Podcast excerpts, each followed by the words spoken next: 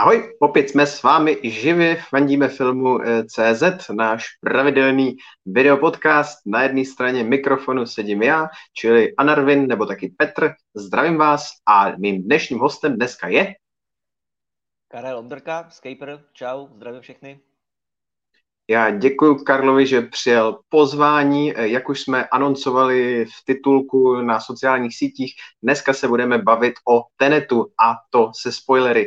Doufám, že je to všechno korektně označený, že někdo z vás nepřijde do prostřed videa, nebude totálně překvapený, že jsme mu vyzradili eh, veškerý pointy, spoilery a tak dále, že nás nebudete k smrti nenávidět.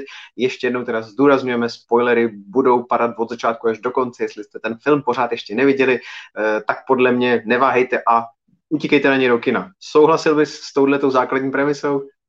Eh, naprosto Stojí to za...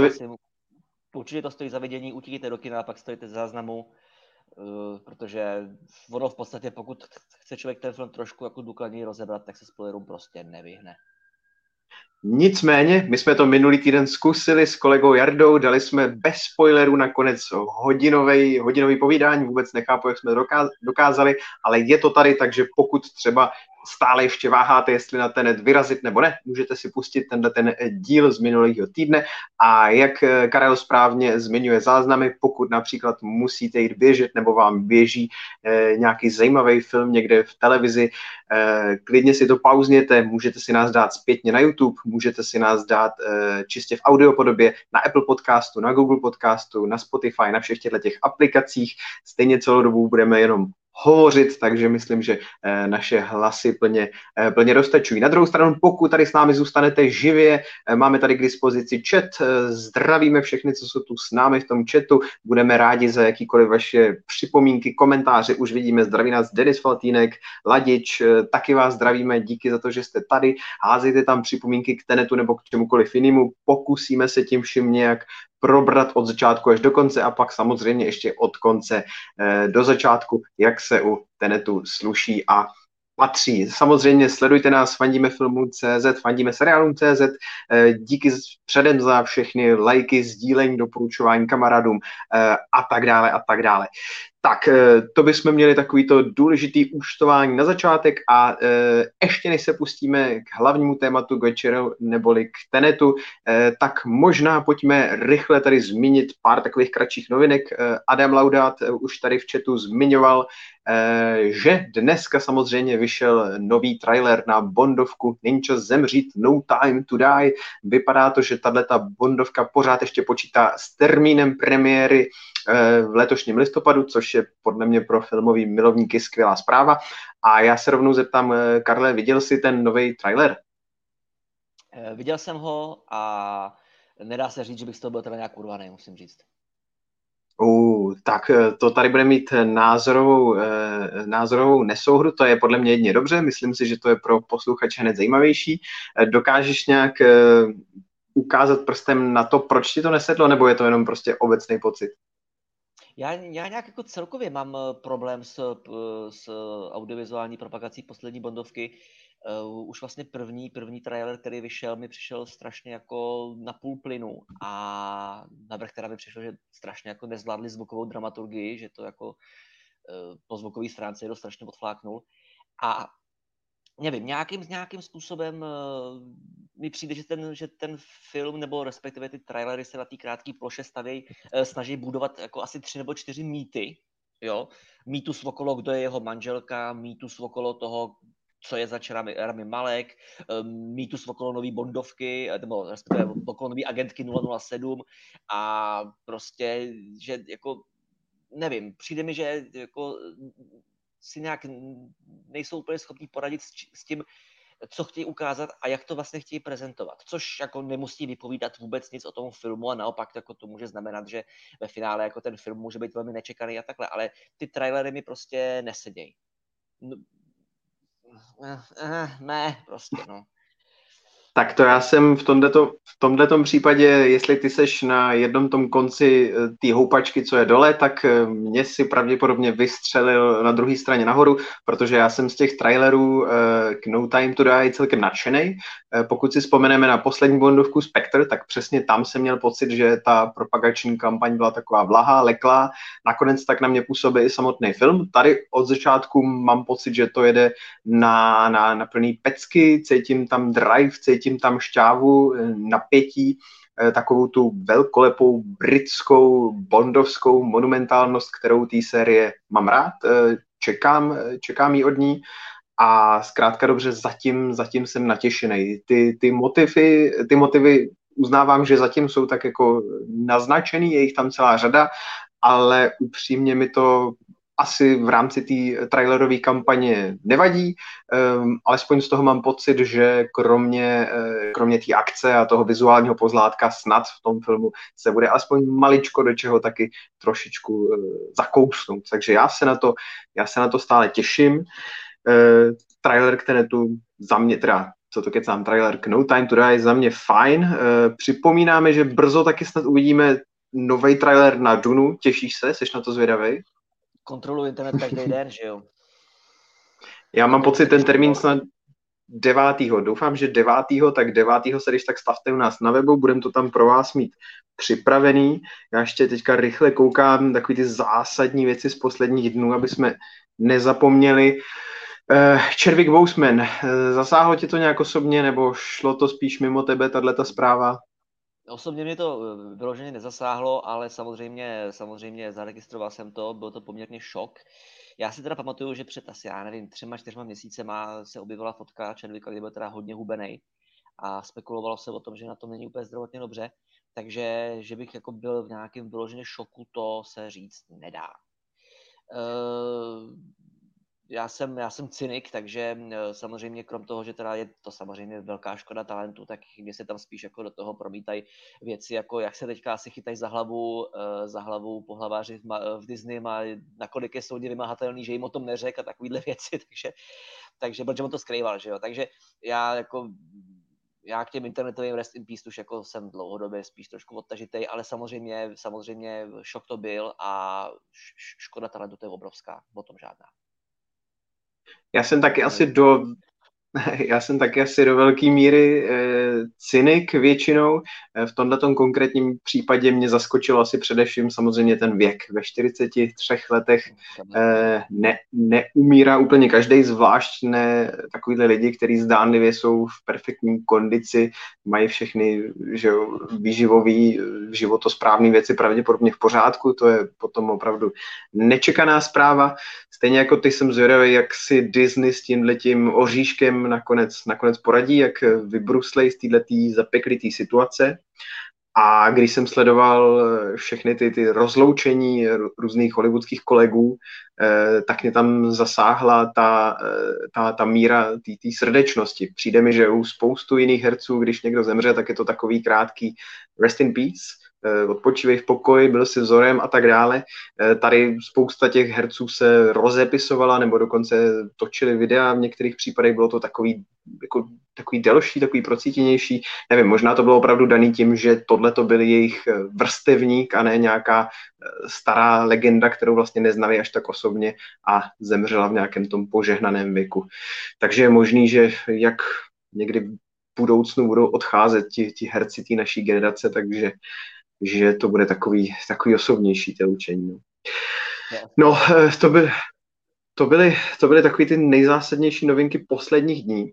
A ještě než se pustíme do toho tenetu slibu, že už eh, každou chvíli se do toho zakousneme, já se ještě zeptám, eh, Karle, máš pro naše diváky, posluchače nějaký zajímavý filmový nebo seriálový tip, který ti poslední dobou přeletěl přes cestu a rozhodně bys ho chtěl, všem chtěl doporučit?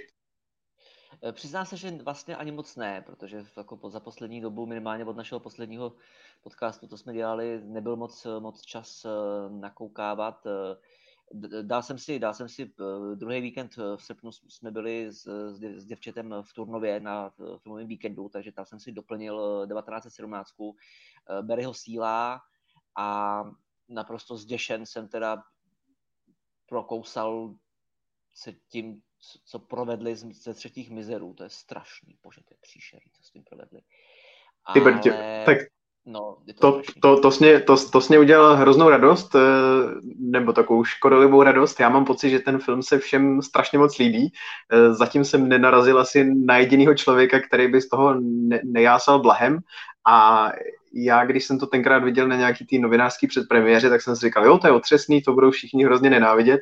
Pak jsem byl velice rychle vyveden z omylu, z omylu tak mám teďka takovou malou radost, že konečně jsem našel v tomto směru eh, zpřízněnou duši. Je to, je to Ale těm, těm lidem, co se to líbí, to samozřejmě neberu. Good, good for you, eh, jak se, tak, jak se tak říká. A 1917, tam spokojenost větší? Já jsem z toho urvaný. Já jsem z toho naprosto unešený. Je to, je to sugestivní, je to strašně silný. Eh, celá ta pasáž v tom blikajícím městě je neuvěřitelný masakr.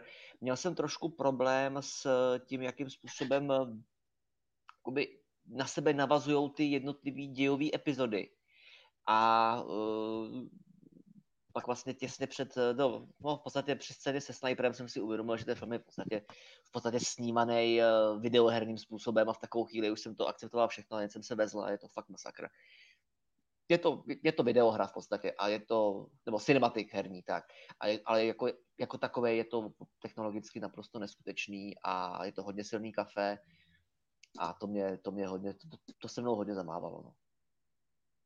Eh, já, pokud bych měl něco doporučovat, tak poslední týden jsem si po delší době doplnil snímek Hudba mého života, Blinded by the, Blinded by the Light. Eh, je to loňský film, eh, u nás to vůbec nešlo do kin, zatím ani na žádnou streamovací službu, ale třeba na Google Play to najdete a já to rozhodně doporučuji. Je to příběh z 80. let o dospívání mladého pakistánského kluka, který už z podstaty eh, nezapadá mezi svoje vrstevníky. Je to taková ta typická přistěhovalecká rodina, eh, kdy ten kluk je rozdělený mezi, nebo rozervaný vyloženě mezi kulturou svých rodičů a tou, tou místní kulturou, která je silně individualistická, eh, dbá se opravdu na toho jedince, na tu osobnost, každý mu říká eh, kašli na to, co si myslí táta, běž za svýma snama. On má samozřejmě, jak už to tak u těch eh, teenagerských hrdinů bývá, pocit, že mu nikdo nerozumí a pak následně tenhle ten klučina nachází pochopení v textech Bruce Springsteena. A i když nejsem žádný velký fanoušek Springsteenovy muziky, tak ty písničky jsou do toho filmu velice vkusně zapasovaný, jsou tam opravdu prodaný tak, že jsem jako divák naprosto chápal, že to toho kluka dokázalo vcucnout, strhnout, eh, pomoct mu to eh, vlastně se popasovat s nějakýma těma otázkama toho jeho, eh, toho jeho dospívání. Místy to ten snímek má až prvky takového bollywoodského muzikálu. Je to velice nadlehčený, nadnesený, optimistický, svěží, zábavný.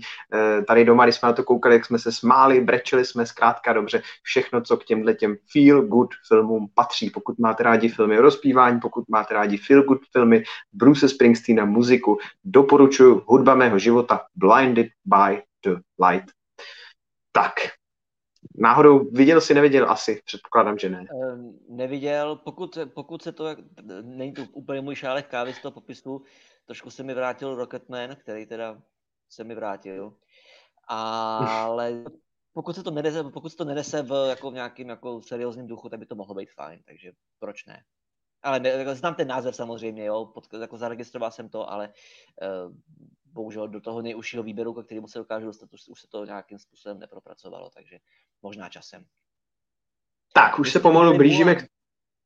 Vy jste uh, Mulan viděl kolega, eh, kolega náš Jarda, eh, recenze už vysí na webu, můžete si to přečíst. Do, dnes, do dnešních 6 hodin večerních bylo embargo, už z toho si můžete udělat obrázek, že tomu Disney asi příliš nevěřil tomu snímku.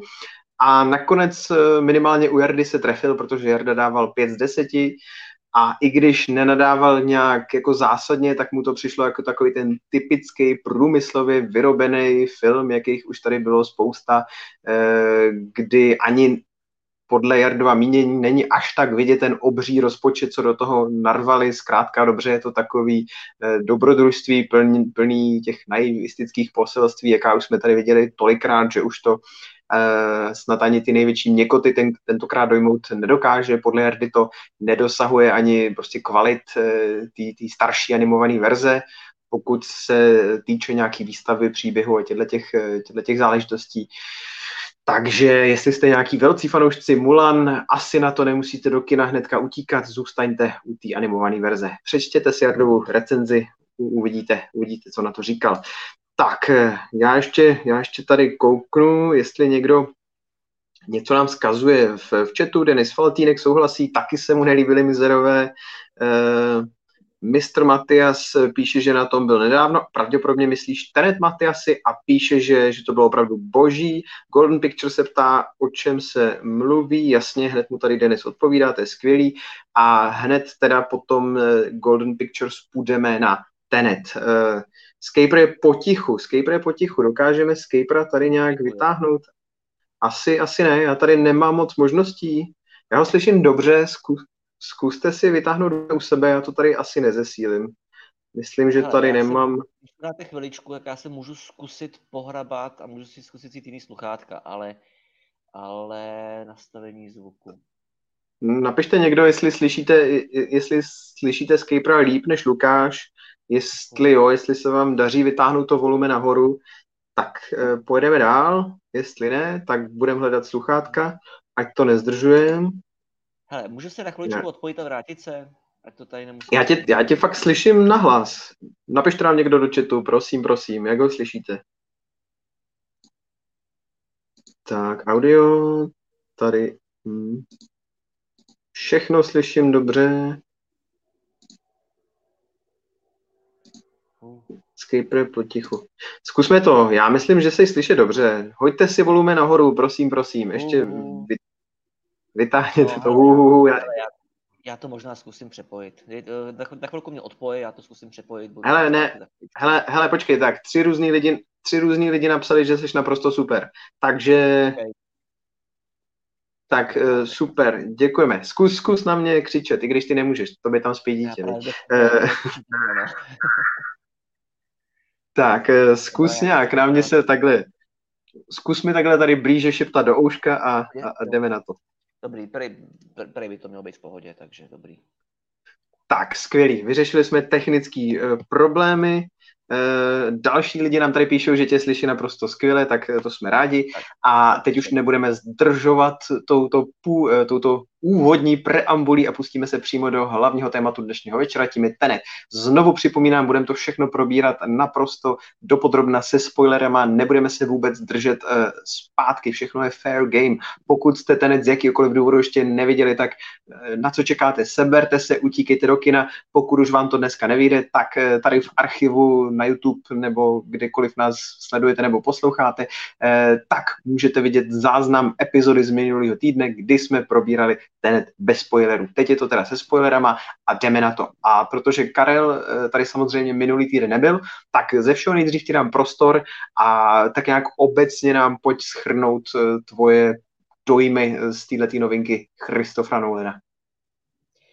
Eh, Tenet se mi líbil. Líbil se mi hodně a rozhodně si ho budu chtít dát ještě jednou otázka, jestli se mi podaří na něj zaskočit, zaskočit ještě do kina, nebo už to pak bude muset být na na pořádné televizi, nicméně eh, Tenet se mi eh, líbil.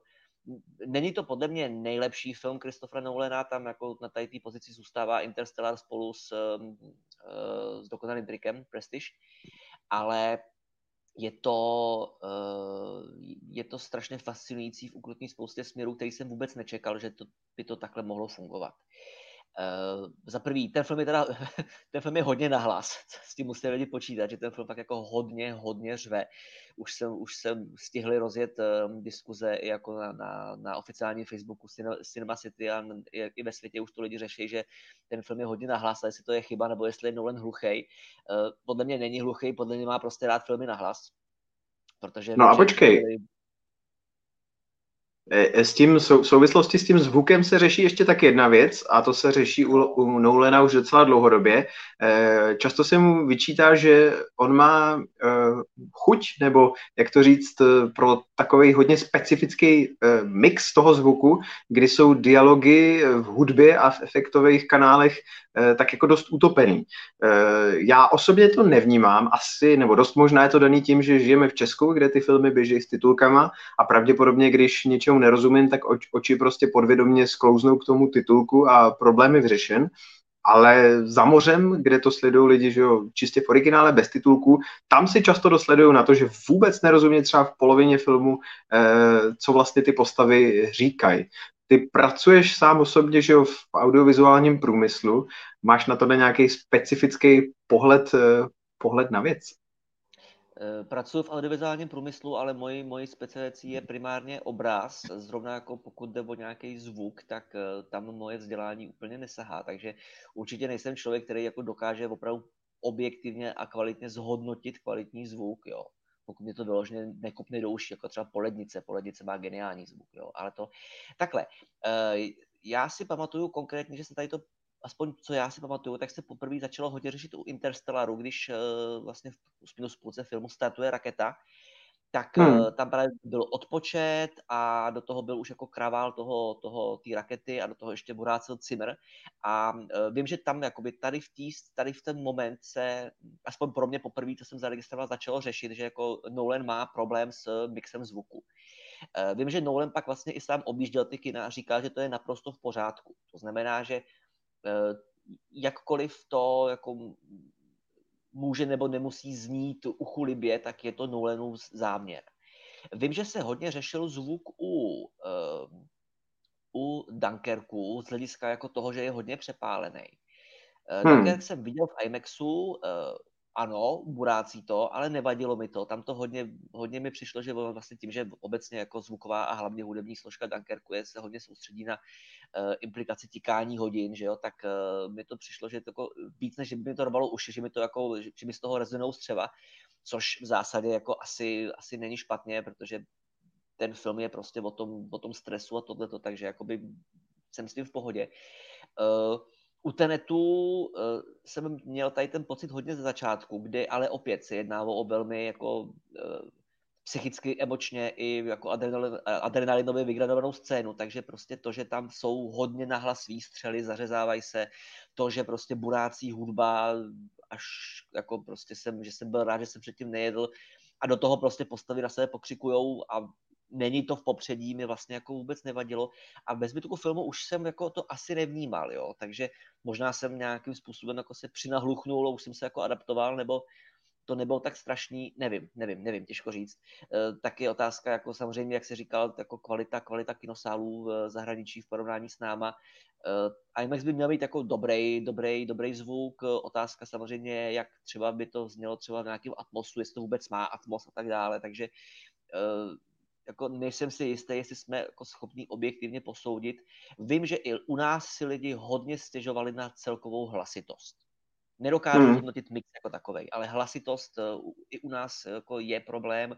Já v tom až takový problém nevidím, spousta lidí v tom problém vidí a hodně velký. Takže je otázka, otázka je, jako nakolik, eh, nakolik eh, je to od nule na nějaký trošku ego, nakolik ví něco, co my nevíme a aplikuje to na nás způsobem, který si neuvědomujeme.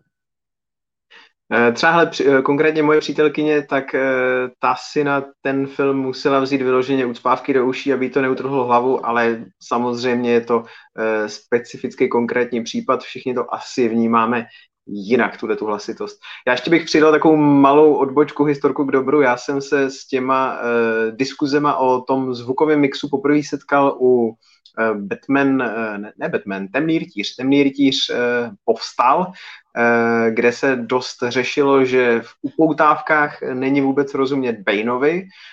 Ano.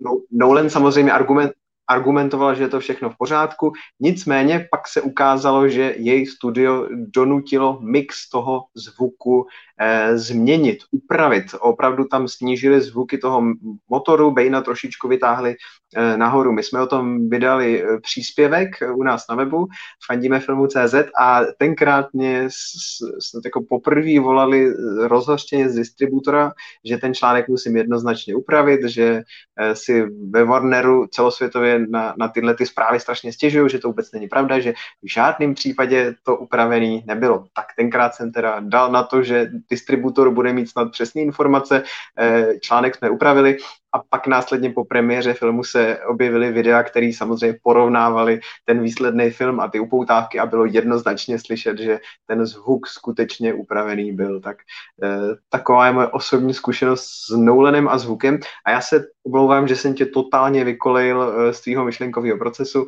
eh, a vracíme se zpátky, zpátky k Tenetu. Burácelo to na tebe, vtahovalo tě to a jakým způsobem tě to vtahovalo? No, ten, eh, ta úvodní sekvence, to je, to je, to, to člověka úplně vcucne, to je neuvěřitelný. Eh, ten film v podstatě začíná vlastně vlastně to, co, to, jak začíná ten film, je to, co jsme viděli vlastně v těch trailerech, to znamená, začíná to prostě obrovskou přepadávkou v, prostě v opeře, nebo no prostě prostě v nějakým koncertním sále, teďka nevím, jestli to bylo Rusko nebo Ukrajina, ale prostě prostě někde na východě, kam teda v podstatě vlastně s prvním tónem, eh, tónem první skladby vtrhne prostě ozbrojený komando, uh, začne tam dělat bordel, takže tam na ně najede ozbrojený komando ozbrojený komando a k ozbrojenému komando se přidá ozbrojený komando hlavního protagonisty. Takže tam jsou tři ozbrojený komanda, které tam mezi sebou pobíhají a je to strašně, strašně rychle to vygraduje k uh, uspavacímu plynu a strašně rychle to vygraduje k tomu, že vlastně i ty lidi, co tam jsou jako spolu, tam vlastně nejsou úplně spolu a že vlastně hlavní protagonista tam je vždycky sám za sebe.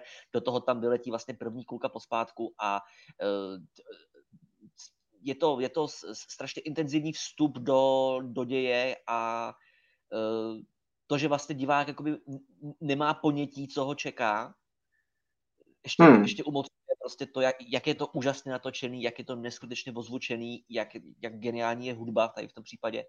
A uh, je to jako ten, ten film nasadí a jede hodně rychle a ve finále možná jako ta, ta úvodní sekvence je dost možná vůbec jako nejadrenalinovější, uh, nejadrenalinovější jako část uh, celého filmu.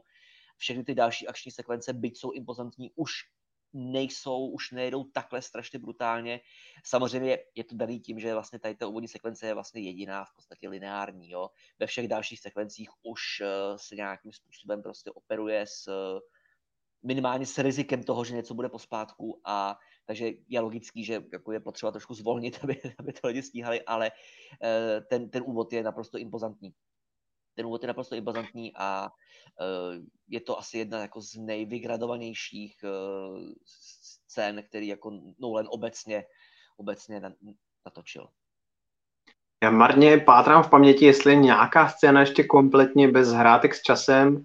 Mm, asi možná eh, takový no, ten indický, indi, ten, možná ten indický útok na, na, na to sídlo v tom mrakodrapu. Možná mám pocit, jo, že je úplně ten, bez... Ten je, ten je, ten je asi, ten je asi, ale to by tomu bych vyloženě neříkal akční sekvence, jo, to tam, tam jako oni reálně, oni reálně se nechají vystřelit, jo, na barák, uh, vyběhnou na barák, tam, tam jako sundají, sundají pár těch a pak se, pak se dialoguje, jo, takže já tady tomu bych neříkal tak, sekvence, to, je, to je spíš takový jako hele, drobný... V řeči, ale v řeči, v řeči filmařů si myslím, že to je set piece, že museli vybrat lokaci, na kterou půjdou prostě připevnit ty slaňovací lana, že to půjde nějak hezky zabrat, je to prostě nějaká zase taková ta pasáž, kde, která nějak jako vystupuje, vystupuje z toho filmu.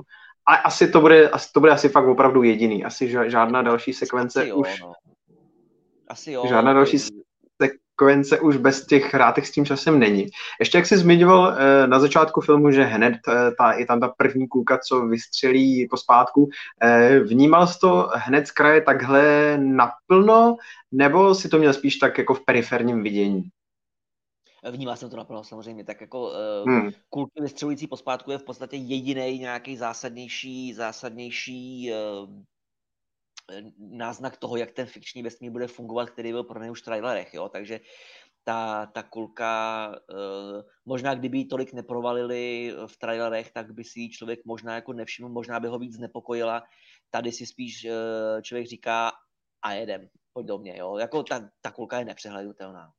Myslím teda. Tak je, eh, je přehlednutelná, já jsem asi byl tak vstažený tou, tou, tou dynamikou té úvodní sekvence, že jsem si opravdu jenom tak jako periferně uvědomil, že je něco jinak, že se něco děje nějak tak jako zvláštně a tím, že jsem samozřejmě viděl trailery, tak jsem tušil, o co zhruba asi jde ale říkal jsem si, že kdybych o Tenetu vůbec nic nevěděl a šel na něj opravdu naslepo, tak by to musel být dost jakoby zajímavý divácký moment, kdybych tak jako to sledoval a nevím, jako co, co, co, co se to sakra děje. Jakoby to, co si prožil, asi by měl být ten kýžený zážitek. Jo? Já samozřejmě asi tady v tom směru nejsem úplně standardní divák, takže uh, jako ve finále jsem si taky občas říkal, že by, by mě zajímalo, jako jak bych se na to tvářil, kdybych o tom nevěděl vůbec nic. Uh, to, jak to na tebe působilo, je asi záměr. Uh, já třeba vím, že třeba v tom úplně posledním traileru přímo tady ten záběr byl, takže... A, no. Ale nicméně teda uh, Adam, Adam Laudát v komentářích nám tady vzkazuje, že on si teda taky nevšiml, tak jsme minimálně, minimálně dva, co, co, co si nevšimli. Dobře, film tě takhle úžasně napálil hned v tom svém úvodu, kde si ještě s, s tím časem hrajeme relativně málo.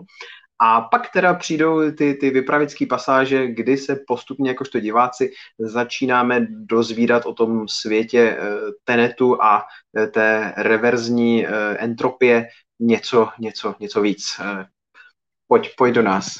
Jak tě ten film táhnu, táhnu dál?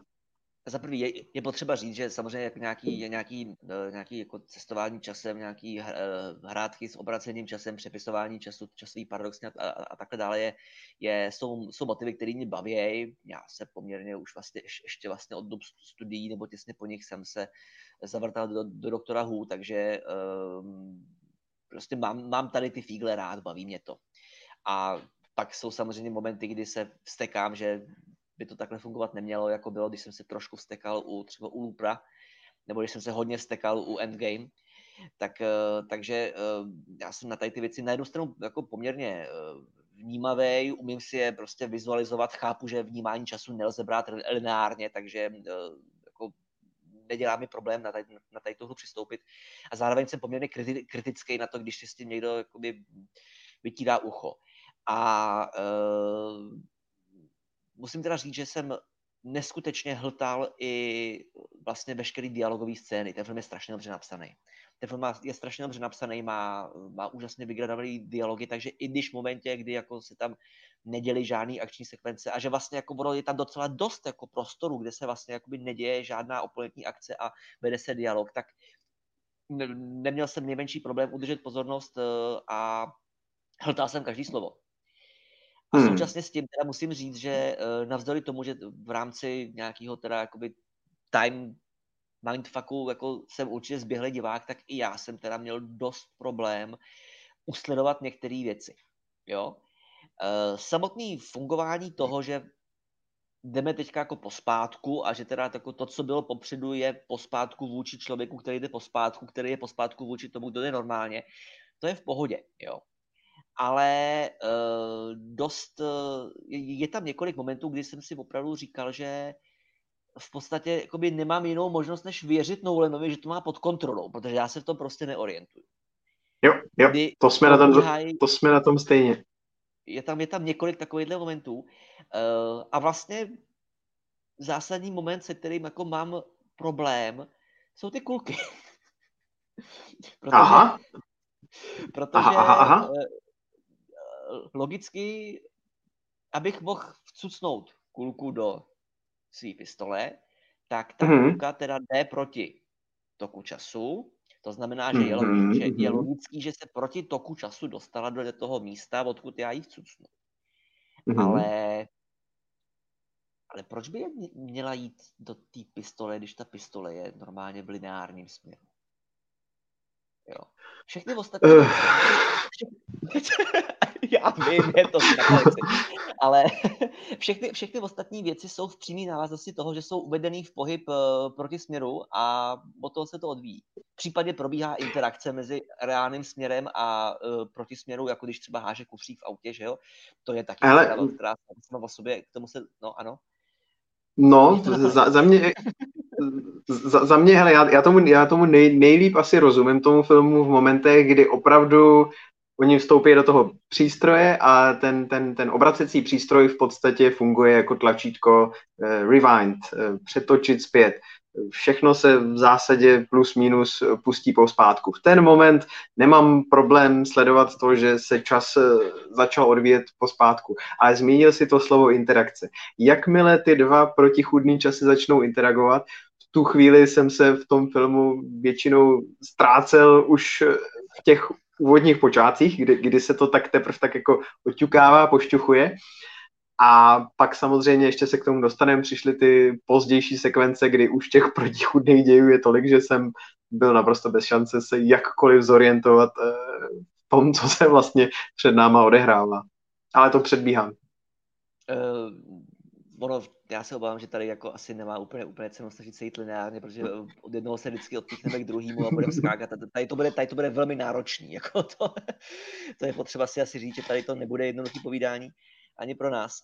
Um, mám prostě problém s tím, že uh, ty... Pojďme se třeba podívat na to, na to, na, na ten, uh, hnedka ten úvod, jo kdy prostě probíhá normálně lineární akce a není tam vlastně žádný náznak toho, že by tam kdokoliv šel pospátku, nevidíme nikoho jít pospátku a jelikož se tam pak vlastně už ani nevracíme, tak není důvod, abychom se tam vraceli, protože tam nikdo nešel pospátku. Ale přesto mm-hmm. tam někde v tom, uh, v tom, v tom v divadle, uh, nebo v té koncertní síni, vzala kulka která z našeho pohledu lineárně v určitý moment vystřelí k člověku, který teda, řekněme, pozře do, postele, do, postele, do pistole. To znamená, že ten člověk jí ale musel vědět, že tam je a musel jí vědomně v vozovkách absorbovat, vystřelit reverzně cokoliv, ale ten člověk nebyl pospátku. Ten člověk prostě jenom přijmo, přijal kulku na základě instinktu, stejně jako se to posleze učí, že jo, Washington. Hmm. A tím pádem ale ta kulka tam po logice věci musela být veškerý, veškerou historii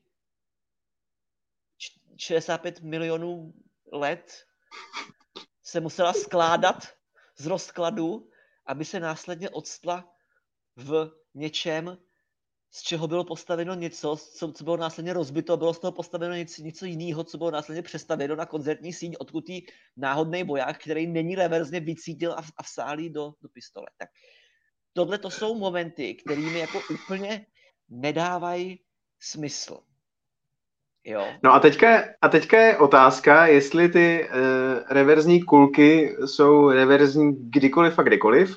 Jestli když prostě vezmeš pár reverzních kulek, uh, zajdeš s nima na nějakou loučku, tam po té loučce takhle rozsypeš po zemi, tak jestli ty ty kulky můžeš jakoby uh, libovolně vcucnout kdykoliv a kdekoliv, a nebo jestli se to děje jenom proto, protože se to vlastně jakoby vždycky stalo v tom, v tom, v tom toku času, jestli mi, no. My, my, my, podstatnou část, my podstatnou část děje žijeme v domění, že to, co je reverzní, je reverzní, protože to bylo vystaveno vlivu nějaký radiace, nějakého toho plutonia 271, nebo jak se to, to číslo teďka z hlavy nevím, eh, který mm-hmm. on vlastně se snažil ukrást a, a, a, a vlastně homba za tím plutoniem je vlastně podstatná, jako podstatný, eh, podstatná část toho děje, že vlastně oni se snaží mu jakoby nedat to plutonium, aby zjistili, že tím, tím že mu ho nedali, mu ho vlastně vydali.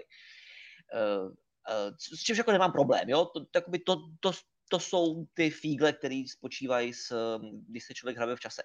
A, a vlastně když, když Washington, nebo když protagonista je vlastně poprvé seznamován s principem Tenetu u té u tý, u tý vědkyně, tak tam mu říká, že to je vlastně v důsledku nějakého ozáření a proto oni jdou potom po, po tom plutoniu, aby nemohlo ozařovat další věci.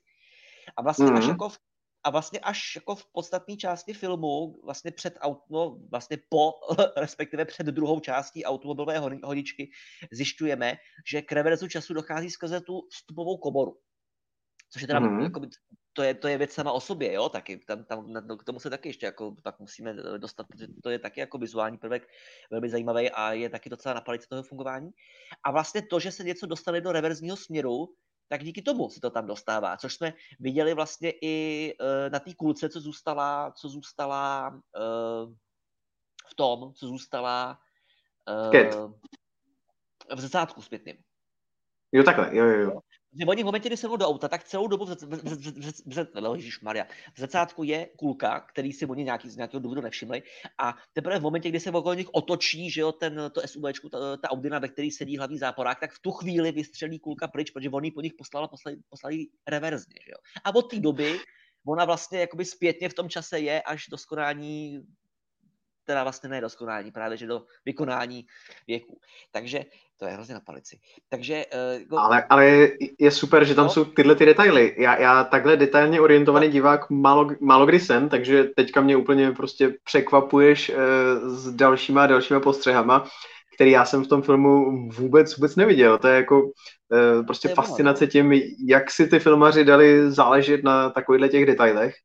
Což Jenom podle mě u, u filmu, u kterého se předpokládá, že ho Reddit rozebere totálně na nanočástice, tak si prostě musíš dávat pozor na všechny takovéhle drobnosti a detaily, aby tě ten internet potom nachytal na co, co nejmenším počtu paradoxů a nedodělků a já nevím čeho všeho. A ono se říká, že ďábel je v detailech, ale já se právě bojím, že právě tak ty kulky jsou takovej takový ne, ne, ne, přijde mi to jako nějaký pozůstatek nějaký předchozí verze scénáře, který tam zůstal, protože je cool, ale ty kůlky prostě nedávají smysl. Nevím, nevím, ale já... v první části filmu, tak nedávají v druhý. A pokud dávají smysl v druhé části filmu, tak rozhodně nedávají ty první.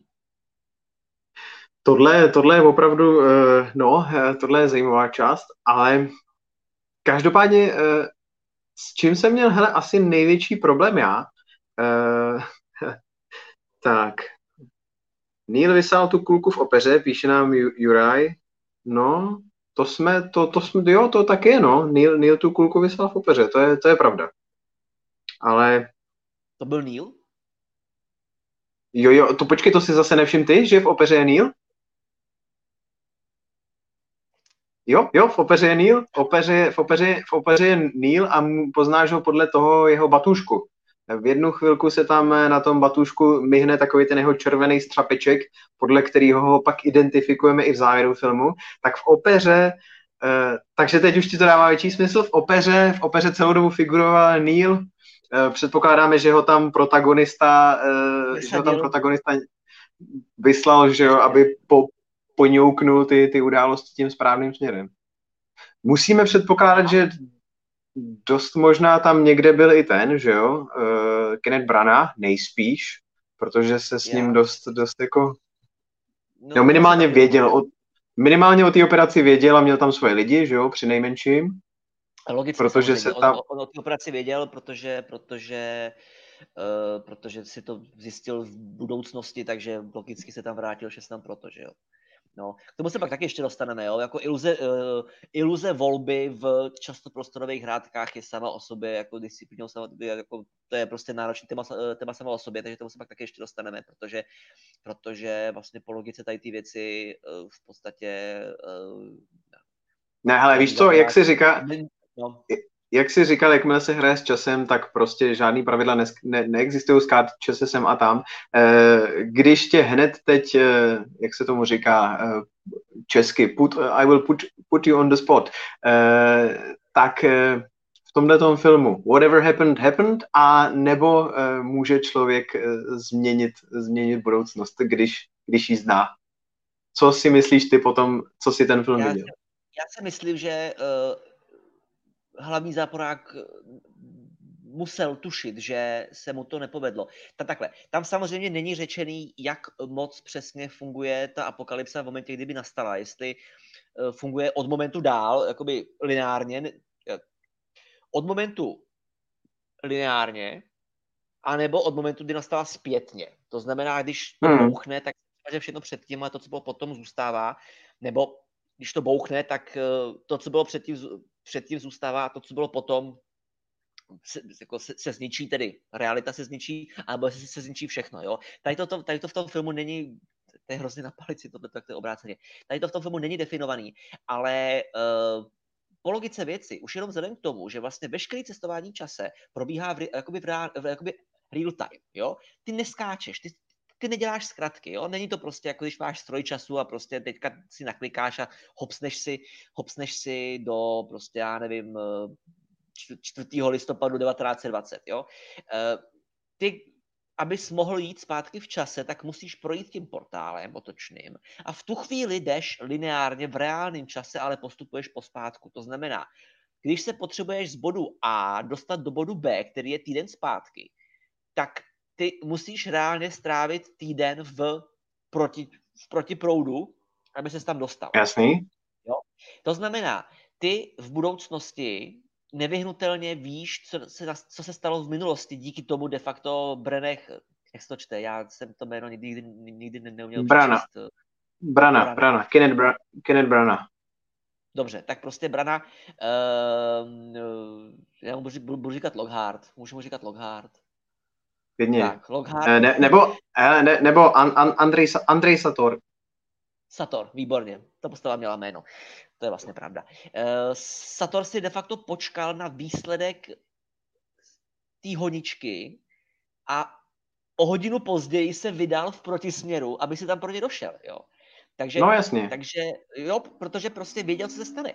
Ale tím pádem po logice věci, bez ohledu na to, že jeho budou, nebo že ten, kdo se pokusil umístit, umístit tu prostě, nebo ten, kdo skompletoval, ten, ta verze Satora, která skompletovala všechny části toho, čeho si co potřeboval, aby mohl zničit realitu, tak bez ohledu na to, že tam ještě neposlal, už žil v budoucnosti, která následovala po tom, co nastal výbuch a ten výbuch nic nezměnil. To znamená, on teoreticky No takhle, on, on, by měl on minimálně, No takhle, on mne, já si myslím, že on musí, aby eh, ta jeho mise vůbec dávala nějaký smysl, tak on, stejně jako ti jeho zadavatelé toho jeho úkolu z budoucnosti, oni musí věřit tomu, že lze eh, čas změnit.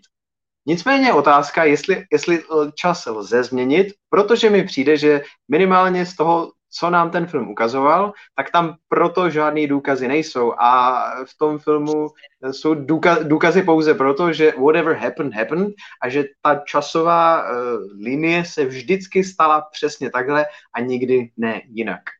Přesně tak. Proto i protagonista říká, že má dobrý pocit o tom, že se jim to povede, když tam jdou na tu mm-hmm. finální. Protože, protože kdyby se jim to nepovedlo, tak vzhledem k tomu, jakým způsobem oni se pohybují v čase, by už o tom věděli. Už by je to ovlivnilo. No to je, to je potom, to jsou, ty, to jsou ty paradoxy, to jsou ty paradoxy, o kterých se potom samozřejmě mluví i v tom, v tom samotném filmu. A uh, asi potom nejspíš do toho, nevím, jestli pak do toho i vstupuje nějaká e, teorie multiverza a pa- paralelních e, časových linií a štěpící se reality a já nevím čeho všeho.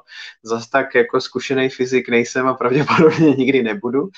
Uh, to díky nepotřebuje, ale říkám, z, z hlediska toho, jakým způsobem se oni pohybují v tom čase a prostoru, kdy se hmm. pohybují skutečně lineárně a v podstatě teda řekněme palindromicky, tak uh,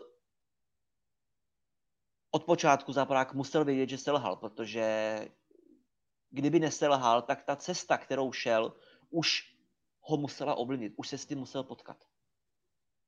Jako jo, ale jak říkám, on prostě předpokládá, že ten čas eh, není pevně daný a že je schopný změnit ty události, co už se staly. No. Což, eh, Což ten film, ten, ten film tuhletu, tuhletu variant, ten film tuhletu variantu vlastně nikdy stoprocentně nevyloučí, protože ty hrdinové ho vždycky dokážou včas zastavit, ale zároveň všechno, co nám ten film jakoby ukazuje na naše vlastní oči, tak naznačuje tomu, že prostě whatever happened, happened. Ano, je to tak. Jenom uh, mluvil si o tom, že to je to, čemu, to, čemu Sator a, a ty lidi z budoucnosti prostě věří, to je ten tenet. To je ten tenet. Uh, tenet v angličtině znamená doslova uh, pilíř, ale ne ve smyslu architektonickým, ale ve smyslu právě ideovým. Pilíř prostě nějakého politického přesvědčení, teologického přesvědčení, existenčního hmm. Takže právě, uh, právě o tom teď si vlastně za ten název jako takovej. A teď si na to velmi Jasný, no.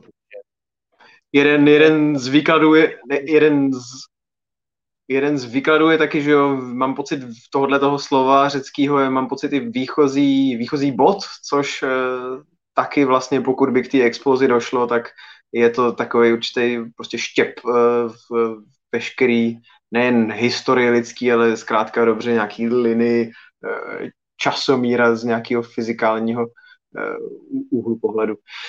Tak, já koukám, pardon, de facto to vlastně i glosuje film jako takový, protože film vlastně začíná tam, kde končí. Nebo minimálně tak, v té samé době. Lukáš K. píše, že Pattinson ho nakonec eh, přesvědčil a že si nakonec teda myslí, že by mohl zvládnout i toho Batmana. Hele, Lukáši, Pattinson byl prostě vždycky dobrý herec, akorát eh, prostě určitou dobu jediného známý mainstreamový film bylo Stmívání, kde neměl co hrát, ale v tomhle ve Stmívání neměl co hrát naprosto nikdo, takže to vůbec nejde brát jako nějakou určující minci a pokud si pustíš prakticky jakýkoliv jeho další film, tak je tam Pattinson vždycky minimálně slušný, často velice dobrý až výborný.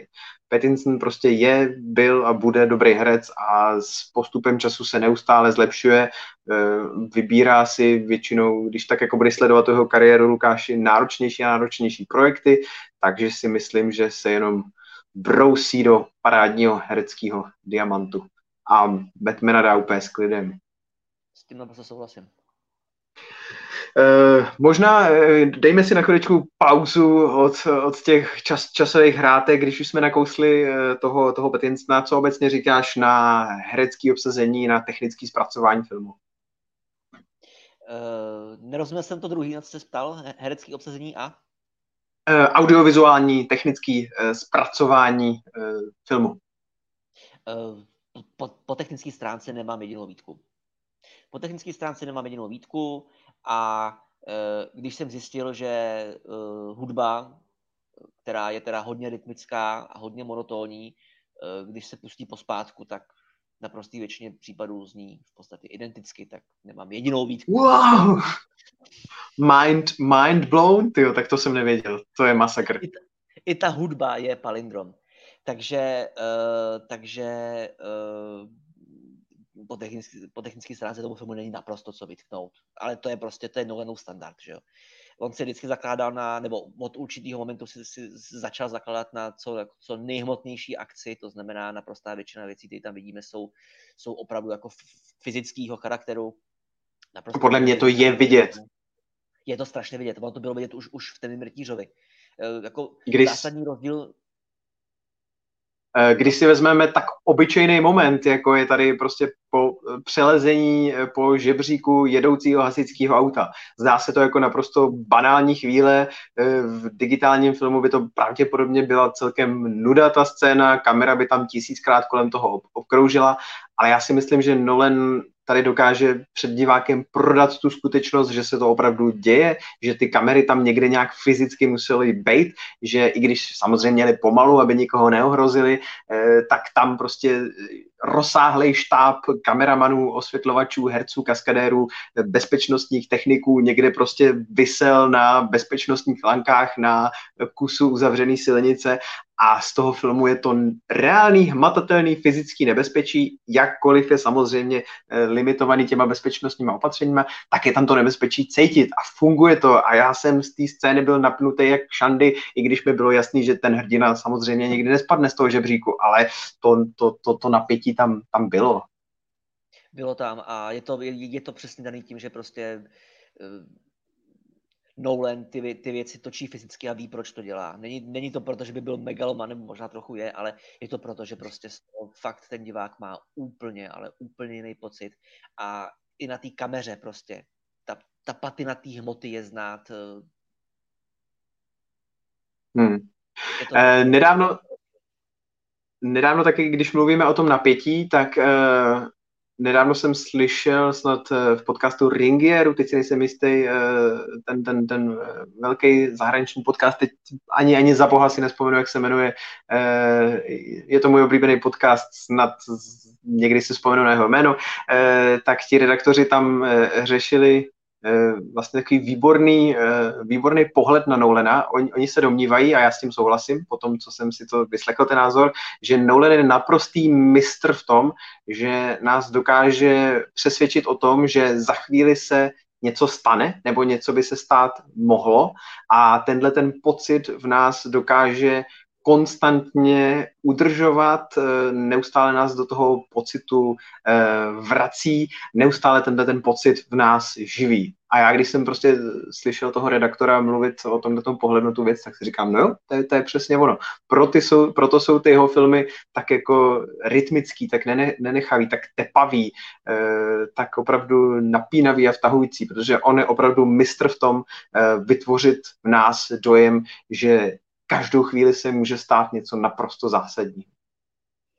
S tím asi souhlasím, ano. To je jakoby taky věc, který se pak ještě budu vracet, takže uh, jo, jo, tohle, tohle to jako asi by se dělo, no. Nikdy mi nenapadlo se nad tím zamýšlet takhle, já jakoby u něho sleduju jiný tendence, který jako pravidelně opakuje, ale tohle to v zásadě asi, asi jo, no. Eh, když jsme u těch tendencí, uh, promiň, Teď jsem tě špatně slyšel? Promiň. Že, že je fakt, že jako člověk u těch jeho filmů je furt, fakt furt jako na trní. Furt hmm. jako, no. Když jsme u těch jeho tendencí, patříš mezi ty diváky, kteří mu vyčítají, že on je emocionálně chladný? Já jsem řval u Interstellaru, takže si to nemyslím. Hmm. Já, já asi se s tím tím názorem do určitý míry shoduju a pro mě to byl vlastně jeden z největších nedostatků Tenetu, pro mě osobně, že mě vlastně nikdy nedokázal plně strhnout, eh, ty, dokázali mě strhnout ty osudy těch jednotlivých eh, hrdinů a postav. Což pro mě byl potom problém závěru toho filmu, kdy už jsem se tak strašně moc ztrácel u těch protichudných dějů a u té vizuálně nesmírně složitý akce, že jsem to sledování toho filmu tak jako trošičku vzdal a už jen tak jako odevzdaně jsem čučel na to, co, co se na tom plátně vlastně děje a čekal jsem na to, až se teda hrdinové konečně někde jako zastaví a verbálně mě vysvětlej, co se to vlastně stalo. A kdybych eh, na ty hrdiny měl nějakou jakoby citovou vazbu, tak by mi tenhle ten z mýho pohledu nedostatek vadil daleko míň a mnohem z nás bych to tomu filmu odpouštěl. E, takhle přece jenom na to, jak jsem byl nadšený v prvních, řekněme, dvou třetinách, kdy jsem opravdu hýkel blahem, e, tak e, ta, ta závěrečná třetina pro mě byla maličko studená sprcha, no, bohužel. Já jsem teda taky vypnul u té finální akční sekvence, ale ale vypnul jsem u ní, protože jsem si uvědomil, že před 30 vteřinama jsem nestihl něco, co jsem měl stihnout a už se neorientuju, takže... Jo. A proto teď jsem, tak... Jsem... A teď ta kamera tak jako konti, kontinuálně pro, procházela tím bojištěm, eh, vždycky, když už jsem si teda uvědomil eh, vlastně, co sleduju, koho sleduju, v jakém směru času se pohybuje, tak než jsem si tohleto všechno poskládal v hlavě, tak už eh, jsem zase sledoval nějakou úplně jinou akci. A to se bavíme samozřejmě jenom o tom bojišti, do toho nám, aby to nebylo tak jednoduchý, prostříhává ještě to dění eh, v tom, v tom podzemním dole. ano, a ještě na lodi a ještě, ještě na lodi. A to je naštěstí, na lodi je to naštěstí lineární, tam, tam je to relativně snadný, ale je pravda, že je to další, další věc, kterou musí eh, diváková mysl, diváková mysl pobírat. Eh, každopádně vidíte, že s Karlem chytáme se za, za každý ten střapec, ten film je opravdu nesmírně rozvětvený, komplikovaný. Vy máte možnost, jak tady s náma jste, koukám, že vás docela hojně v živém vysílání.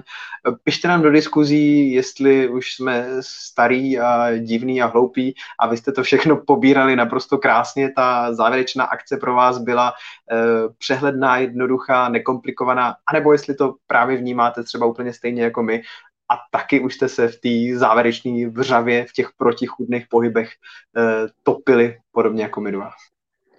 Eh, já jenom ještě k těm, je to, teda, je to dneska hodně chaotický. Fakt to je chaotický, je to chaotičtější, než jsem se bál, že to bude, takže snad z toho vyjdeme nějak cestí. Eh, chtěl jsem říct ještě k těm emocím. Já si osobně nemyslím, že by Nolan byl bez emocí, ale u mě je vždycky nositelem emoce nějaká jedna postava. Hmm.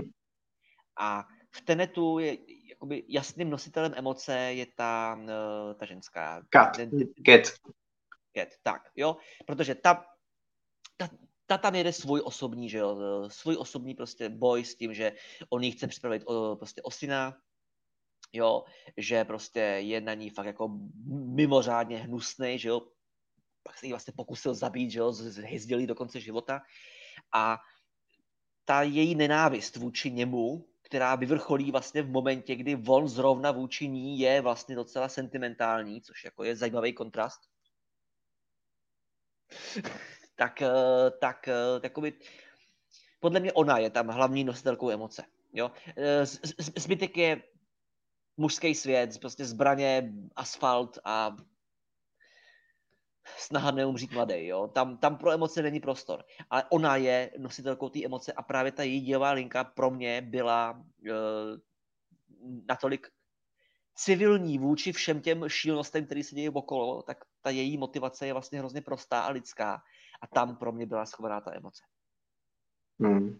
Máš pravdu v tomhle tom, uh, že, ti muž, ne, že ty mužské postavy eh, to berou tak jako samozřejmě, tak jako jo, teď to bude náročný, teď to bude složitý, teď to bude komplikovaný, ale zároveň na nich vidíš, že chtějí tak dodat, ale vlastně to bude docela sranda, pojďme kovbojsky do toho. Eh, v jednu chvíli protagonista naprosto jednoznačně říká, uh, tý, uh, teďka budu za rasistu, ty indický paní, u který si nepamatuju jméno, tak ona se ho ptá, ty, ty si jako myslíš, že jsi jediný, kdo dokáže zachránit svět? On říká, no nemyslím si, že jsem jediný, ale dokážu to. No jasně, no. Je to tak, ano. Ten, ten, ten, ta,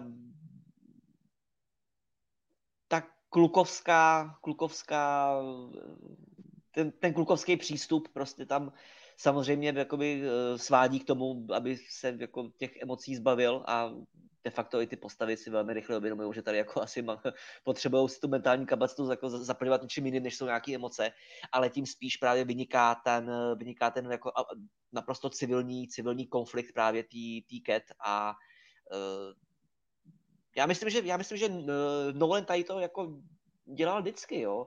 Já jako v temným rytířovi jsem určitě neměl problém, že by tam nebyly emoce, když, když, když, když eh, zařve Rachel a když, když, když to vlastně otočí, otočí Harveyho, tak to, tam, tam z toho ty, ty emoce třískaly.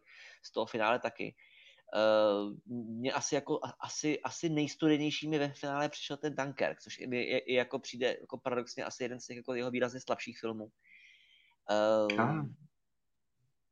no. Zajímavý, zajímavý, zajímavý, zajímavý pohled. Osobně si nemyslím, že by Nolan měl... Co? Uh, Juraj, Juraj nám akorát vzkazuje, že uh, paní Cindy se jmenuje Priya. Děkujeme za uh, upozornění. Teďka budu za rasistu já, protože Prius. Proto jsem si pamatoval. Uh, Dobře.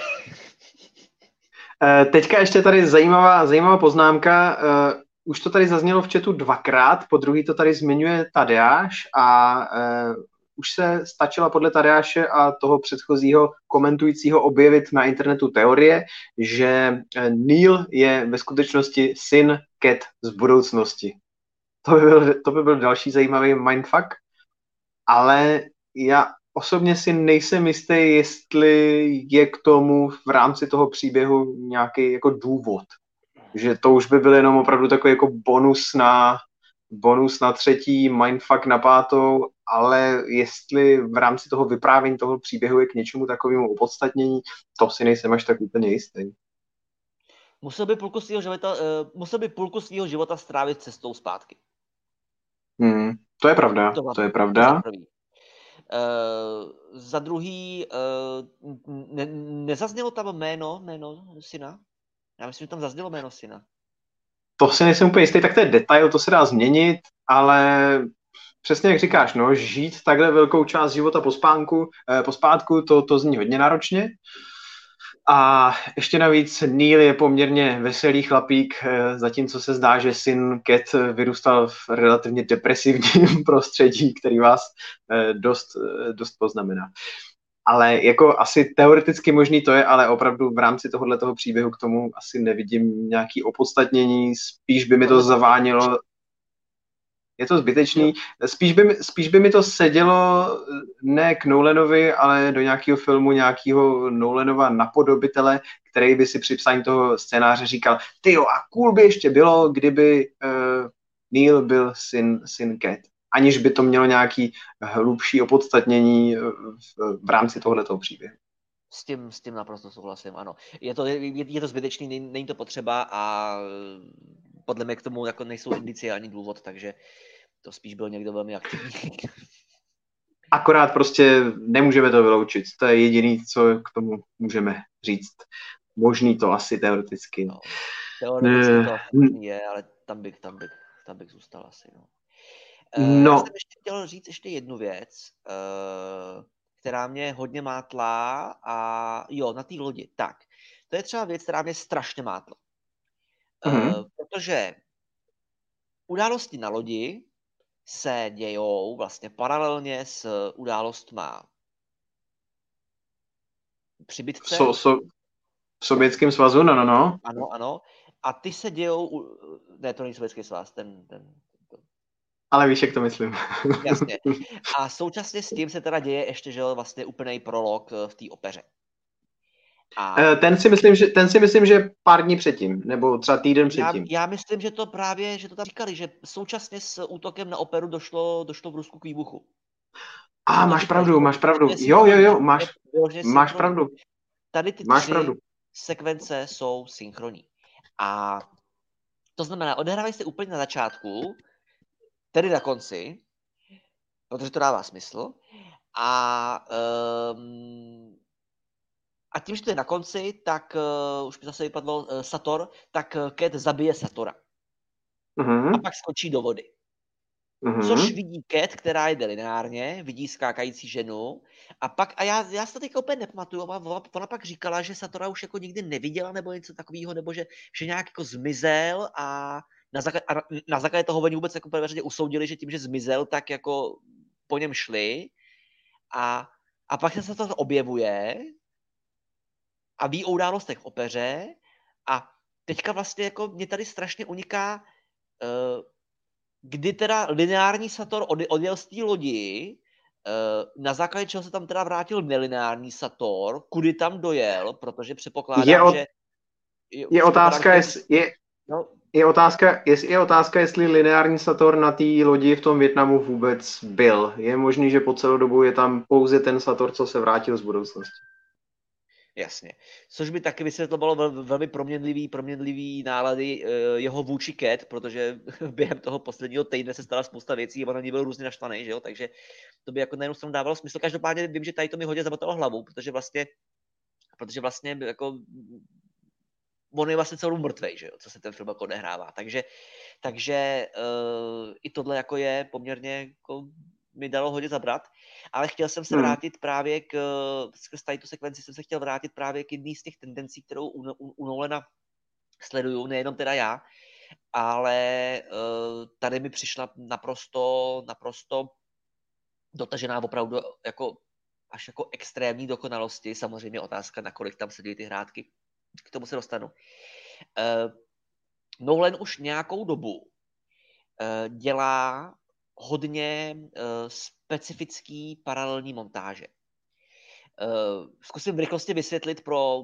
diváky, kteří jsou neznalí ře, uh, řemesla filmařiny a uh, s tím spojených termitů. Uh, existuje několik typů montáže.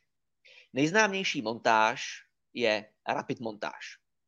Tým Amerika jsme viděli všichni, když potřebuješ rychle odvyprávět kus nějakého příběhu, uděláš rapid montáž. Jo, rychlý záběry, jak se prostě třeba prostě někdo vyzbrojuje, trénuje, jo, roky vybíhající po schodech, během toho boxuje do, do krav na jatkách. Typický příklad rapid montáže. To je jeden typ montáže. Sledujeme rychlej časový úsek, nebo dlouhý časový úsek drcnutý do krátkého časového prostoru. Uh, pak jsou základní střihové montáže, uh, uh, takzvaná montáž lineární, která spočívá v tom, že sledujeme dva děje, které probíhají, řekněme, na jednom místě jedním směrem. Typický příklad lineární montáže je automobilová honička. Jede jedno auto, typek vykoukne, vystřelí. Jsme u druhého auta, auto se vyhne. Jsme zpátky v prvním autě, typek se vsteká, že netrefil. Typický příklad lineární montáže. V přímém protikladu k lineární montáži je montáž paralelní, která naopak během jednoho časového úseku sleduje více dějů, které probíhají na různých místech. To znamená, když budu chtít odvyprávět příběh o tom, že týpek ráno vstane, jde do práce a po cestě ho auto a současně s tím sleduju toho druhého týpka, který se v noci nevyspal, sedne do auta a toho prvního sejme a prostřehává mezi nima. Tak to je paralelní montáž. Oboje jsou to naprosto základní střihové postupy, vyprávěcí postupy, používají se od podstatě chvilku potom, co, co vznikl střih jako takový v Rusku, tak eh, američani vymysleli ve 20. letech eh, paralelní montáž a od té doby je to naprosto standardní vyprávěcí postup a divák se ho ani neuvědomuje, protože už jsme, už jsme to navyklí takovým způsobem, že nám to přijde automaticky. Poslední typ montáže je takzvaná montáž nitrozáběrová, která spočívá v tom, že v jednom souvislém záběru bez střihu se změní buď to význam záběru, nebo se mění velikosti záběru. To znamená, začínám s kamerou na velkém obličeji a odjíždím od něho pryč. Typickým příkladem vnitrozáběrové montáže, všichni jsme viděli první X-meny, je, když už se skluje k finální bitce, X, uh, Mystic uh, přijíždí loď na pobřeží, vidíme kormidelníka, nějaký týpek s čepicí v bílé košili, vidíme ho, kamera se podívá za něho na zem, kde leží ten samý týpek mrtvý, kamera se vrátí na blížší detail a tam stojí mystik. Tak to je typický příklad vnitrozáběrové montáže. Změnila se význam té scény a změnila se velikost záběru. Nolan posunul vnit, eh, ne vnitrozáběrovou, eh, Nolan posunul paralelní montáž na úplně novou úroveň. Protože namísto dvou paralelních střihů většinou, porušil to vlastně jenom v Interstellaru, ale tam to zase ještě vygradoval jinýma prostředkama, uh, uh, namísto vlastně dvou prostředí stříhá mezi třema prostředíma. Na konci uh, Temného rytíře máme paralelně střihaný vlastně tři dějové linie. V jedné se komisař Gordon snaží dostat Harveyho, v druhý se snaží Batman dostat Jokera a ve třetí se dvě obrovské skupiny lidí na dvou různých lodích, které jsou to de facto čtyři prostředí, dohadují o tom, kdo koho dřív odbouchne. A všechny tady ty věci jsou, se dějou ve stejný čas. Každá z nich má svoji vlastní eh, jakoby, limit, limitní eh, úroveň eh, dramatu a ty mezi nima přepínáš a tím, jak se postupně graduje jedna, tak se gradují všechny. A tohle je věc, která není běžná. Tohle je velmi pokročilý postup, to ten to udržet ve stejným, ve stejným tempu, tak aby divák vždycky měl ponětí o tom, kde je. A tohle to Nolan umí. A není moc takových režisérů, který by tady to vůbec jako troufli udělat. Uh, podobně, podobně koncipovaná scéna je v, v Inception, kde vlastně sledujeme, že vlastně tři, tři eh, snové sekvence, které probíhají paralelně. Jedna uh, se, se odehrává na tý, v tom autě, kdy vlastně všichni spějí v autě a ten, ten Josef, vidíš, toho si pamatuju. Prius si nepamatuju a, a Josefa si pamatuju. Tak Josef eh, je vlastně řídí a musí je všechny probudit tím, že spadne s autem z toho, z toho mostu. A současně s tím je druhá linie, bo sen, poslední hloubš, kde Joseph Gordon-Levitt, jo, tam je v tom hotelu zatímco ostatní spějí ve snu a třetí je ta část, kdy oni jsou v té v zasněžené krajině. Že? A zase, oni se musí se synchronizovat k tomu, k tomu pádu, k tomu, k tomu nárazu, kdy vlastně jedni musí bouknout tam nějaký ten barák, současně s tím eh, ten musí je v tom vejtahu odbouknout, protože tam má stav ve stíže, což mu to komplikuje, že jo? A do toho ten třetí musí teda jako se nějakým způsobem dostat k tomu, aby vůbec byl schopný uh, eh, udělat dostatečný náraz, protože když kdokoliv z nich tady v té své úloze selže, skončí v limbu, což je ta limita. Interstellar tady v tom jde trošičku, eh, ten na to jde trošičku jinak, ten má de facto jenom dvě prostředí, nicméně je tam neskutečným způsobem vyhrocená pasáž, kdy vlastně sledujeme hlavní hrdiny Koba a eh, ne, Kob, Kob byl v Inter... Hele, já se, já se přiznám, že už, už, se, už se maličko v tom začínám ztrácet skoro jak v Tenetu, těch informací je hodně. Koukám, že nám tady i blídují div, diváci, diváci ven, takže pojď to uzavřít rovnou, rovnou k Tenetu, tuhle tu podkapitolu. Rozumím. Uh, to, co dělá Nolan na konci, je neskutečný masakr, protože Nolan má paralelní montáž mezi dvěma prostředíma, kdy ale to jedno prostředí se vlastně současně odehrává jedním směrem dopředu a druhým směrem pospátku, což je naprosto unikátní. Tohle to ještě nikdo neudělal. A to, že se jedná o samostatný jako časový směr, vlastně funguje jako samostatný prostředí. Hmm. Tohle je věc, kterou jako Tenetu už nikdy nikdo nevezme, protože tohle to je strašný masakr z filmařského hlediska. To se a rovnou, Rovnou teda, když jsme se dostali k tomu dvojsměrnému závěru, tak pojďme ještě tady na uh, dotaz Lukáše Lejčara. Já mu asi odpovědět úplně nedokážu, protože já patřím mezi ty, kdo mají s tím eh, sledováním toho závěru ohromný problémy. A tady až se nás ptá, jestli můžeme zkusit tu finální bitvu vysvětlit, a úplně tak jako tady až nechápe, proč vlastně musel uh, ten jeden tým být invertovaný. To je zrovna teda jedna z těch mála věcí, co tam ještě chápu. Uh, to je zkrátka dobře, jak je v tom filmu, myslím si, že relativně slušně ještě pořád vysvětlený, tak to je uh, strategická taktika, kdy část toho filmu opravdu pošlete proti směru, aby přinesl z budoucnosti tu informaci o tom, jak to vlastně celý dopadlo, ta bitva, jak, jak, jak probíhala a vy jste se na základě této informace potom během, uh, během toho boje mohli přizpůsobit a vlastně svým způsobem uh, naplnit to uh, samo se splňující proroctví. Já mám pocit, že oni tam šli lineár uh, proti směru z toho důvodu, že by, takhle, během té scény jsem se ztratil. Určitě si to musím dát znova. Přesný zadání při briefingu už si úplně nepamatuju ale mám za to, že tam vlastně bylo potřeba sesynchronizovat dva neslučitelný, nebo jakoby lineárně neslučitelný úkony. A proto oni vlastně šli proti směru, aby vlastně na počátku mohli udělat něco,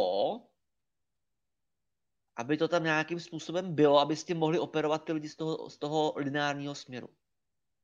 Ale to nevím. Eh, v, tý, eh, v tom, během, během toho briefingu eh, říkají, že připravují pincer move a předtím, během těch předchozích událostí, těsně po té honičce automobilové, když jsou v takový ty eh, kajutě té velké lodi nebo toho skladiště, nebo kde jsou to, tak tam v tu chvíli vysvětlují, že pincer move je v tom jejich světě to, když jedna část toho týmu se odpojí, aby se vydala vlastně do minulosti a tam přinesla tu zprávu o tom, co se během toho děje vlastně stalo a ten tvůj tým v tu chvíli dostal tu taktickou výhodu, eh, protože zná vývoj té bitvy. No. Jasně. A, ale alespoň takhle tam Já si o tom mluví nad... Já si fakt myslím, že tam ještě jako byla nějaká motivace, že oni tam fakt jako měli nějaký úkol něco tam udělat a že to jakoby nešlo je to možné. Popředu. Před tím výbuchem, to znamená, oni, to, oni potřebovali, aby to tam bylo, tak tam dali po tom výbuchu. Hmm. A pak procházeli obráceně. No, každopádně v té bitvě už jsem se opravdu strašně ztrácel, který rakety baráky přistavují, který ty baráky naopak likvidují, co, co přesně se tam děje.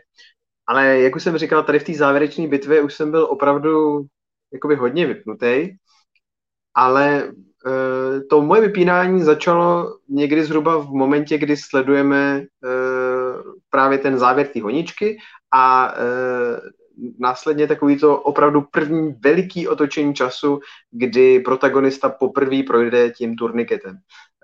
Protagonista v tom, jsme, kde to jsme, ve skladišti v přístavu nebo jsme na lodi v podpalubí? Já si nejsem jistý, ale to asi není důležitý, to je detail skladiš, eh, před, před, předtím, než sedl do auta, tak to bylo skladiště přístavu. Jo, tak eh, tam v tom skladišti je ten turniket, protagonista prochází turniketem, eh, sledujeme ho, jak opravdu vidí ty ptáky letět pozadu, louže mu přiskakují zpátky k botě, pak následně se teda pokouší řídit automobil, což, což je trošku problematický, je to tam nějak vysvětlený s nějakým tím opačným třením a e, nějaký tyhle ty věci do toho jakoby nebudou úplně zabíhat.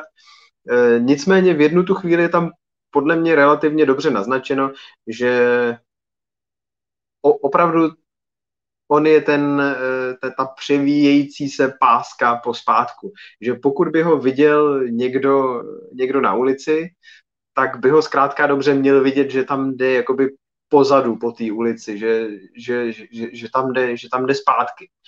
No, ale on zároveň se pořád jakoby pohybuje do minulosti, že jo? A tohle jsou pro mě dva takový neslučitelný, neslučitelný děje. Eh, ten film má velký štěstí v tom, že vždycky každá situace skončí díky střihu nebo díky vývoji vyprávění, že se ty skupiny těch postav nějak jako roztrhnou, rozdělej, eh, tak eh, ta situace skončí dřív, než stačí dojít vlastně, jak to říct, k nějakému paradoxu. Protože podle mě na jednu stranu je tady jedna skutečnost, jeden fakt. A to, že pokud chceš dojít do minulosti tam týden zpátky, tak prostě běžíš proti tomu proudu toho času, seš přetáčený zpátky do, do minulosti, plaveš proti proudu času, nevím, jak jinak to ještě vysvětlit, je to prostě komplikovaný.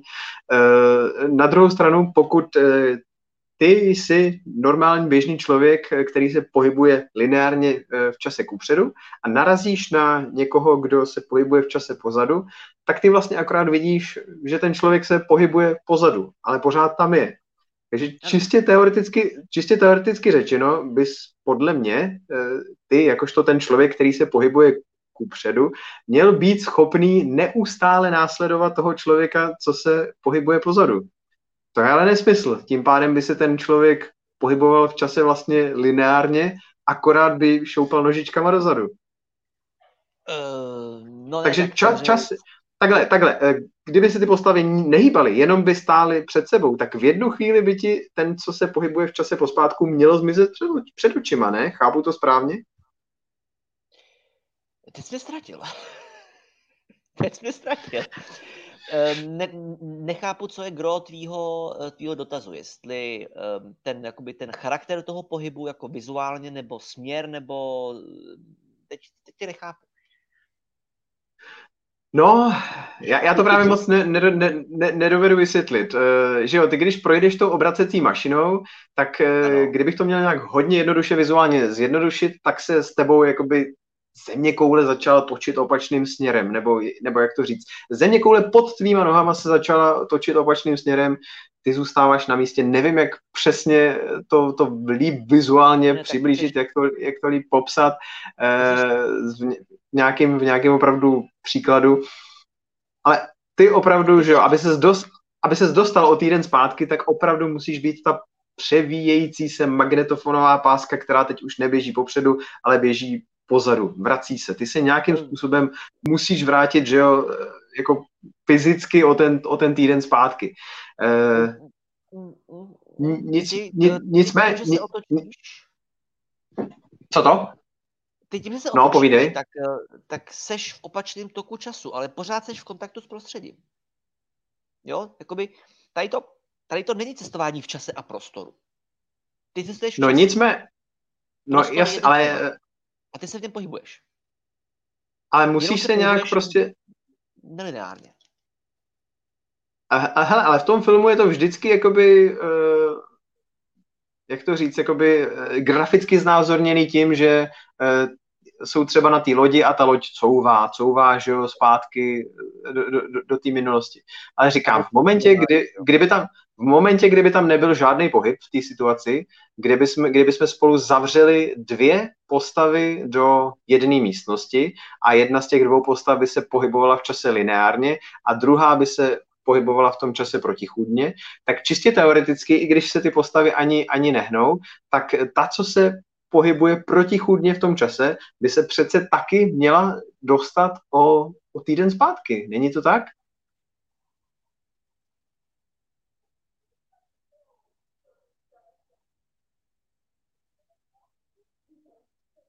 Tak, to, to, pokud slyšíte ticho, tak to, to nám nespadlo spojení, ale uh, Karel se zamýšlí nad tím blábolem, co já tady uh, rozebírám. Ale jo, podle mě ten film uh, no, neustále... Se, pokud by, se no. tam, pokud by se tam vysadil ve stejný moment, tak by se teoreticky vůbec neměli potkat. No počkej. Pokud by se tam vysadil ve stejný moment, tak by se teoreticky vůbec neměli potkat. Varianta pak samozřejmě je, že uh, ono vlastně v momentě, kdy projdeš tím portálem, tak uh, procházíš na obou stranách současně. To je totiž ještě jedna věc, kterou jsem říkal na začátku, že ty portály jsou hodně matoucí. A ty když, tam, jsou, tam je několik momentů, kdy vidíme, jak postavy procházejí portálem. Tam eh, bylo klíčové, že nesmí projít portálem, dokud nevidí sám sebe z té druhé strany. A pak se de facto prohodí. To znamená, ty se dostal lineárně k tomu portálu a v momentě, kdy jim projdeš, tak vycházíš na druhé straně. Ale v tu chvíli z charakteru toho portálu vidíš sebe, jak vycházíš na té straně. Ale děje se to jenom v tu chvíli, se to stane. Děje se to opticky na obou stranách ale vždycky se to stalo jenom jedno. Jestli no ale hele, teď, eh, teďka asi neřeš eh, vůbec jakoby sebe sama, ale představ si, že teďka ty, jak eh, ty seš v té místnosti, kde právě teď natáčíš, tak k tobě zacouvá v tuhle tu chvíli někdo, kdo prošel, prošel tím, tím obracečem, někdo k tobě zacouvá k tobě do, do místnosti a sedne si vedle tebe na židli a přestane cokoliv ale, dělat. Jenom si... Dobře, ale jo, rozumím. Už ti asi rozumím, no jo? A ten, a ten člověk... Pořád, ty ho, Jenom, podle mě na jednu... Pořád vnímám lineárně. Já toho člověka už ti rozumím. Já toho člověka pořád vnímám lineárně. Mm-hmm. Protože v momentě, kdy já stojím a ty ke mně přijdeš pospátku a stojíš mm-hmm. tam, mm-hmm. tak v tu mm-hmm. chvíli já jdu dopředu, a z mýho pohledu mm-hmm. se jemu odvíjí ten čas zpátky. To znamená, dříve či později se musíme dostat do situace, kdy já tam zůstanu stát a on odejde. Protože v nějaký moment on přišel, stojíme tam a z jeho pohledu já se odvíjím zpátky až do momentu, kdy já jsem tam přišel a tam stál. Jo, takhle, jasně, jasně, jasně, jasně, jasně. Jo, jasně, on, on jasně, jemu, jasně, máš pravdu, to má, to má svoji logiku, já jsem jenom, jasně, nebo o tom přemýšlím úplně špatně, akorát celou dobu. Jasně, teď eh, jemu se nemění ta lokace, akorát prostě zažívá, zažívá na, tu, na této lokaci kalendářně. Jakoby, eh... To, co zažívá on, je irrelevantní, jo? To, co zažíváš ty, je irrelevantní. Jediné, na čem záleží, je směr času. V momentě, kdy ho sleduješ optikou jednoho, tak ten druhý se odečítá.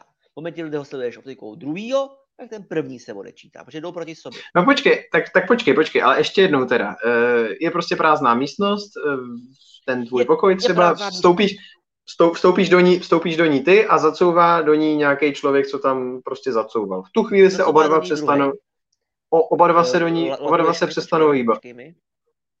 Promiň, teď jsi mi hrozně lagoval. Já to zkusím eh, říct znova. Jo, jsi v místnosti a zacouvá do ní druhý. Super. Oba dva se přestal... Ní... Ano, ale z jeho pohledu on z ní právě odešel. Hmm, no počkej. Z jeho pohledu on z ní právě... Pokud ty lineárně koukáš na to, jak on do ní couvá, tak on z jeho pohledu se právě sebral a odešel z ní. A byl tam celou do, dobu do té doby, než odešel, což je to, co tebe čeká od momentu, kdy tam couval. No počkej, hele, viděli jsme ty postavy v interakci, ve rvačce, takže jakoby jsou schopný být někdy v nějaký moment na jednom místě, že jo? Jsou to je, to je daný. A kdyby prostě během té rvačky najednou oba začali dělat lekou rybu, leželi tam na zemi a ani se nehli? Ano, tak ale pořád. To fakticky znamená, že jeden z vás ji začal dělat v momentě, kdy ten druhý přestal. No, nevím. To a po druhé to pozadu z tohohle jsem prostě, to je ta věc, z čeho jsem strašně zmatený v tom filmu. Zna, to mi přijde jednoduchý, jako celkem. Já tam fakt mám jako mě, jiný chyták. Mě, ne, mě jakoby v ten, v, ten, v, ten, v ten moment, kdy se oba dva přestanou hýbat, tak mám pocit, že oběma dvěma by dál měl běžet ten čas. Nevím, hrozně jsem z toho zblblej. Hrozně to komplikuješ. Hrozně to komplikuješ, protože se soustředíš na, uh, na postup, který není vizuálně představitelný. Podívej se na tu scénu s autem. Jo? V 15 hodin vyrazil Pattinson s, s protagonistou, vyrazili směrem dopředu ukrást kufřík. V 16 hodin vyrazil sa, sa, sa, sa, sa, Sator, vyrazil Sator. Ale jasně, to je ale poměrně jiná, to je jiná situace, protože tam jsou všichni neustále v pohybu. Ale tam je to, O to nejde. To, jestli jsi v pohybu nebo nejsi v pohybu, nemá vliv na to, že jdeš proti čase. To je všechno. Ten směr času je to jediný, na čem záleží. To, že se během toho pohybuješ, nemá vliv. Jde o to, ha, že to, co pro jednoho je začátek, pro druhého je konec a obráceně. Ale znova, když vejdou dva lidi do místnosti, jeden popřednej, druhý po, protisměrnej, oba dva se naraz oba dva se naraz přestanou hýbat. Tak v tu ránu by tam kamera filmová měla zachytit, že tam jsou dva lidi, ne? Ano, je to, to tak? zachytí samozřejmě. Ano, to. A když oba, když, oba, když, když oba dva budou sedět, bude ta kamera dál zachycovat? Ano, bude. Že tam stojí. No, samozřejmě. a když tam, budou, když tam budou stát hodinu, tak... Tak tam budou stát ten... hodinu, ale, ale, pořád to, ale pořád to nic nemění na tom, že pro jednoho ten moment, kdy tam vcouval, je moment, kdy z jeho pohledu odešel. To je to, co se snažím říct. No nerozumím tomu evidentně. Hele, ten film je strašně složitý. Uh, já myslím, že už jsme se do toho strašně moc zamotali. Už máme no, za sebou zase hodinu. Ho, ho, už za sebou máme zase hodinu a půl. Uh, máš tam na závěr cokoliv ještě, co si myslíš, že jsme opomněli, nebo uh, co by si ještě zasloužilo naší pozornost? Už se v tom asi nebudeme uh, zamotávat, zabředávat. Uh, já si počkám na nějaký potom fyzikální, určitě, multimediální prezentaci, až, až se začnou objevovat. Potřebuju dát repete. Potřebuji si určitě dát repete, mm. protože tady to je film, který se nedá uh, spolknout na, na poprvé a uh, a věřím tomu, že to, že to, že to Nolan má podchycený, takže, takže se v tom rád ještě pohrabu. Uh, já bych chtěl asi, asi na závěr bych chtěl říct, že se teda omlouvám, my jsme se do toho takhle strašně zamotali, protože uh, je to fakt na palici. Eh, pokud jste to neviděli, běžte na to. Běžte na to, protože dlouho jsem eh, ne, nezažil, v, eh, dlouho jsem nezažil v kině blockbuster, který by mě takovýmhle způsobem podráždil mozkový buňky jako Tenet.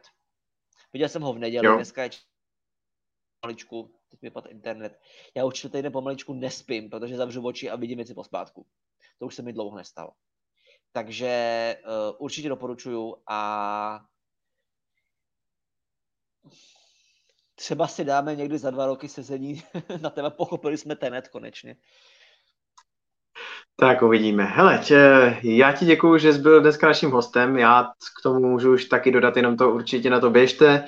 Možná při prvním sledování se řiďte tím, co říkají přímo postavy eh, v tom filmu a to jest, eh, musíš to vnímat, nesmíš na, tom, eh, nesmíš nad tím přemýšlet. Zkuste si to maximálně užít, rozhodně je to audiovizuální nálož a jak sami vidíte tady na našem příkladu, když na ten film vyrazíte s někým, tak potom máte na dlouhý a dlouhý hodiny o čem vykládat, což je přesně to, co od kina podle mě vši, všichni chceme. Eh, tak jo, máme za sebou hodinu a půl. Strašně moc děkujeme za to, že jste tady s náma v hojném počtu byli, byli v chatu, že jste na nás koukali, že jste se zajímali. Díky moc, že jste přežili to naše Eh, nekoherentní blábolení jeden přes druhýho, ale to je prostě eh, tenet. Eh, třeba se nám to někdy podaří za, za rok zopakovat s nějakou strukturovanější formou. Jak vidíte, ten film prostě provokuje myšlenkový úniky doleva i doprava. Takže jo, loučím se s vámi já, Petr alias Anarvin, a loučí se s námi taky Karel alias Skaper. Čau. Eh, sledujte Karlovy sociální sítě, sledujte naše sociální sítě, fandíme filmu a za týden se tady zase eh, sejdeme u live uh, videocastu. videocastu. Mějte se krásně, čau.